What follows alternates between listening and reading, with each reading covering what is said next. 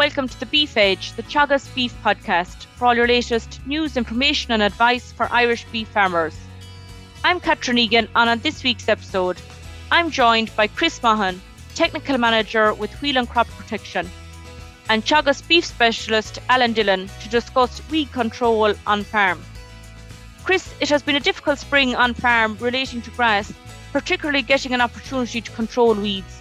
When is the best time to control docks? As you say, it has been a difficult spring for many farmers to get out and get to spray, uh, their docks sprayed before first cut silage. However, there still is plenty of opportunity to do this right through the summer and into the autumn.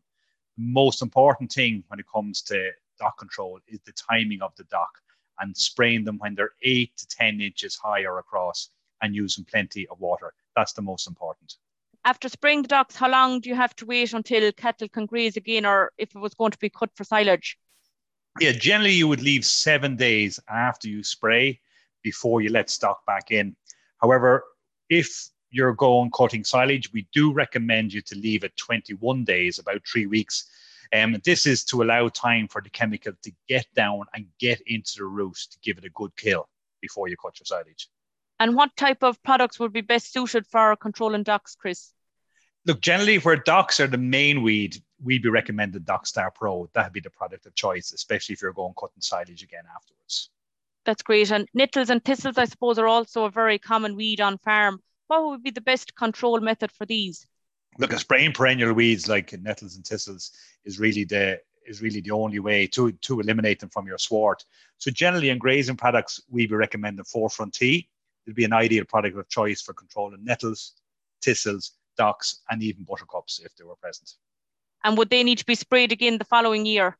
Where infestations are high, it's difficult to eliminate them um, in one in, in one spray. So you may need to follow up, especially with nettles, with some spot spraying with Grazon Pro, um, maybe the following year. Would it be advised to cut them prior to spraying, or at what stage should they be sprayed at? Yeah, look, generally we'd be always recommending to spray them, you know, when they're green and leafy and small. So if thistles and nettles are gone, say above the height of your knee, um, to get the best control, we'd recommend to top them and then spray the regrowth about three weeks later. You touched on buttercups there. Would the same apply for controlling buttercups, or what would be the case in relation to controlling them? Yeah, look at um, there is a lot of buttercups around this year. Um, you know, buttercups tend to germinate after over a cold and wet winter, and especially then if there's any delay in grass growth in the springtime, um, buttercups tend to get established. You know, so we've seen a lot of them around this year. Look, ideally, you'd like to spray buttercups before they flower. So Pastor Trio will give good level of control when they are in flower, but you would get a much better kill out if they're sprayed before flowering. So look, farmers have two options. The first option is to spray now when they're in flower, you get good level of kill. But the second option would be the better one, which would be to top them and then spray the regrowth about three weeks later. And would the same apply in relation to dandelions? Yeah, not so bad with dandelions when they go into flower because they tend not to be to grow very tall. So look, they can be really sprayed at any time of the year. And luckily enough, nearly all the products that we do will control dandelions, whether that's Doxstar Pro, Pastor Trio, or Forefront Tree Forefront T, they'll all control dandelions too. That's great. And in relation to chickweed, it has also been an issue on some farms, maybe particularly in new lays. What do you advise for the control of chickweed? Yeah, look, there's really two main types of chickweed. We have the common chickweed, which grows as a mat along the ground, but there's also then this mouse ear chickweed, which grows more as a smaller plant with maybe only two or three branches. However, it can be widespread across a field. It can be more difficult to control the mouse ear chickweed because it has these tiny hairs in the leaf, which then prevent the droplets when they land on the plant actually entering into the plant or the cuticle of the plant. So it is more difficult to kill to to kill them. Chris, every year advisors highlight the most important part of a reseed is the post-emergent spray. Have you witnessed firsthand where it is not done, what happens? Yeah, look, we have indeed. You know, if you allow chickweed get established in a new lay, it can totally smother out the new grass seedlings, which then results in bare patches forming afterwards, which then in turn allows perennial weeds at a later stage to, to germinate and get established, weeds like docks and thistles. So it is important to eliminate chickweed early, But then when it comes to dock control, look, the best time to control docks is in a new sward when they're small, soon after reseeding. So you eliminate the plant before the root gets a chance to get established. So we'd be saying to spray docks, ideally eight to 10 weeks after you reseed. But even if it goes four, five, six months afterwards, if you can get those perennial weeds um, sprayed before the root gets established, um, they tend to eliminate them from the, spa- the from the sward for a number of years afterwards. The products that you'd recommend for spraying for these types of perennial weeds, can you advise on which ones that could be used? And I suppose particularly where clover is sown with the new reseed. Yeah, look, at unfortunately, we're very limited when it comes to clover safe products and new lays. Like there's only really one sort of product out there, a few different brands, um, Clover Max or Undersown DB. That's really the only one that, that, that, that that's available if you can get it for controlling broadleaf weeds. However, it doesn't control chickweed then. So then a farmer has to make a choice. Does he leave the weeds or does he use a stronger spray like Pastor Trio, kill out the weeds? But unfortunately, that will kill out the clover but then he could look to reintroduce that clover again at a later stage by overseeding. Multi-species swards are becoming more commonly used. What advice have you for controlling weeds in these swards? Yeah, unfortunately, there's very little advice there because there's very little products that can be used in multi-species. Most of the weeds, like the plantains and the chicory, will be killed by the sprays. So really, you're stuck with just spot spraying perennial weeds with products like Grazon Pro. And in relation to ragwort, I suppose it is becoming an issue on some farms as you're driving around the country. You can see it more popular this year. What's the best control option for ragwort? Yeah, look, where ragwort has gone strong and in flower, like you say, it is probably at this time of the year, there's very little you can really do in terms of spraying. All you can do is pull them from your field or either cut them and take them out of the sward before you make your hay and silage. However, coming into the autumn time now could be an ideal time to control ragwort that's going to emerge next year. Like ragwort is a biannual plant. So what we mean by this is this year it'll germinate and stay as a little rosette. It overwinters, and then next year it'll go and seed out and flower out.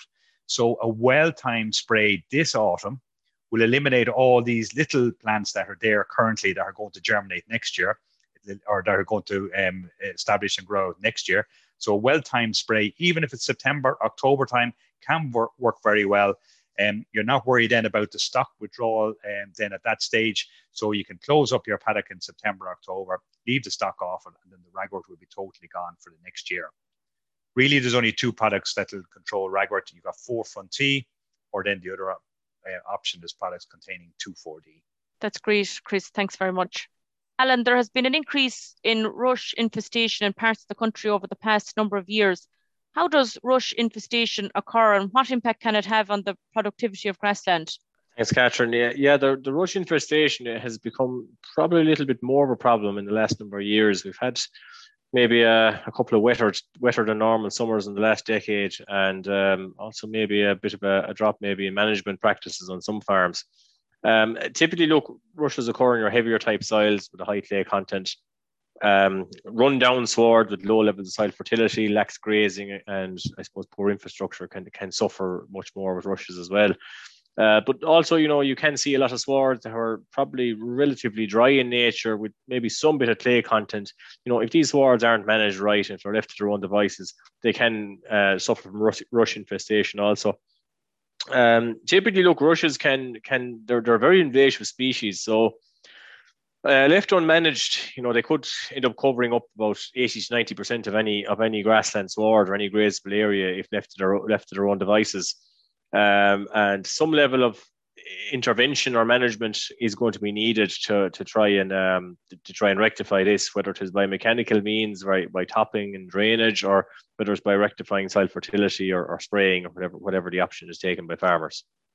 And what are the main strategies that are used for control that we've outlined some of them there? Yeah, I suppose the, the typical one is, is the topping and then the mowing uh, or the mulching in, in, in later in more recent years. Um, and they're fine, but look, they're they're uh, they're not going to solve the problem. You're still going to have the rushes coming back. They will they will clean the sward off, and it will leave it eligible for for your BPS payment. Um, but uh, it's not a long term management strategy. Really, if you want to control rushes, long term, you have to go into the more expensive options. Um, I suppose rectifying soil fertility, you know, improving your soil P and K levels index three and four, uh, or improving your soil pH to uh, in, in, um, higher than a level of six. Um, you know, you need to regularly graze these swards as well. Lax grazing, you know, with no paddock system in place for cattle are kind of set stocked. That's prime for allowing these rushes to, to develop, um, especially if any level of poaching is occurring. You're, you're opening up that sward, creating these these pock marks and areas where water can hold, and, and this is ideal for letting the rush plant proliferate as well.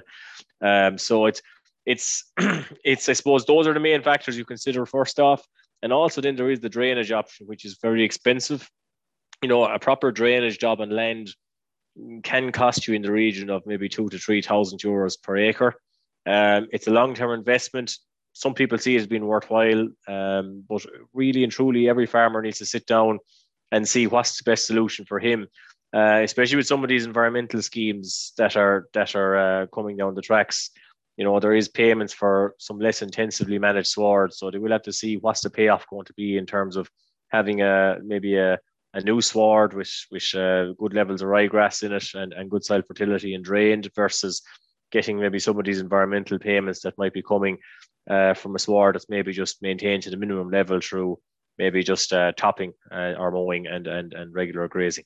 Alan, if rushes are not controlled and they dominate the sward as you outlined, what are the requirements in order to have animals gain access to them, particularly if they're being claimed on the basic payment scheme with regards eligibility? Yeah, I suppose from the Department of Agriculture point of view, what they're looking for is that there's some level of management being done on the farm. You know, where, where the problems typically arise for your BPS payments is where they see no level of agricultural activity where there's no level of topping, no level of grazing, no level of spraying or management or any of any description being done on the sward, and it's kind of left for a while where the rushes completely encroach the ground, um, and you know all you, you can see in the middle is bits of dead grass growing up.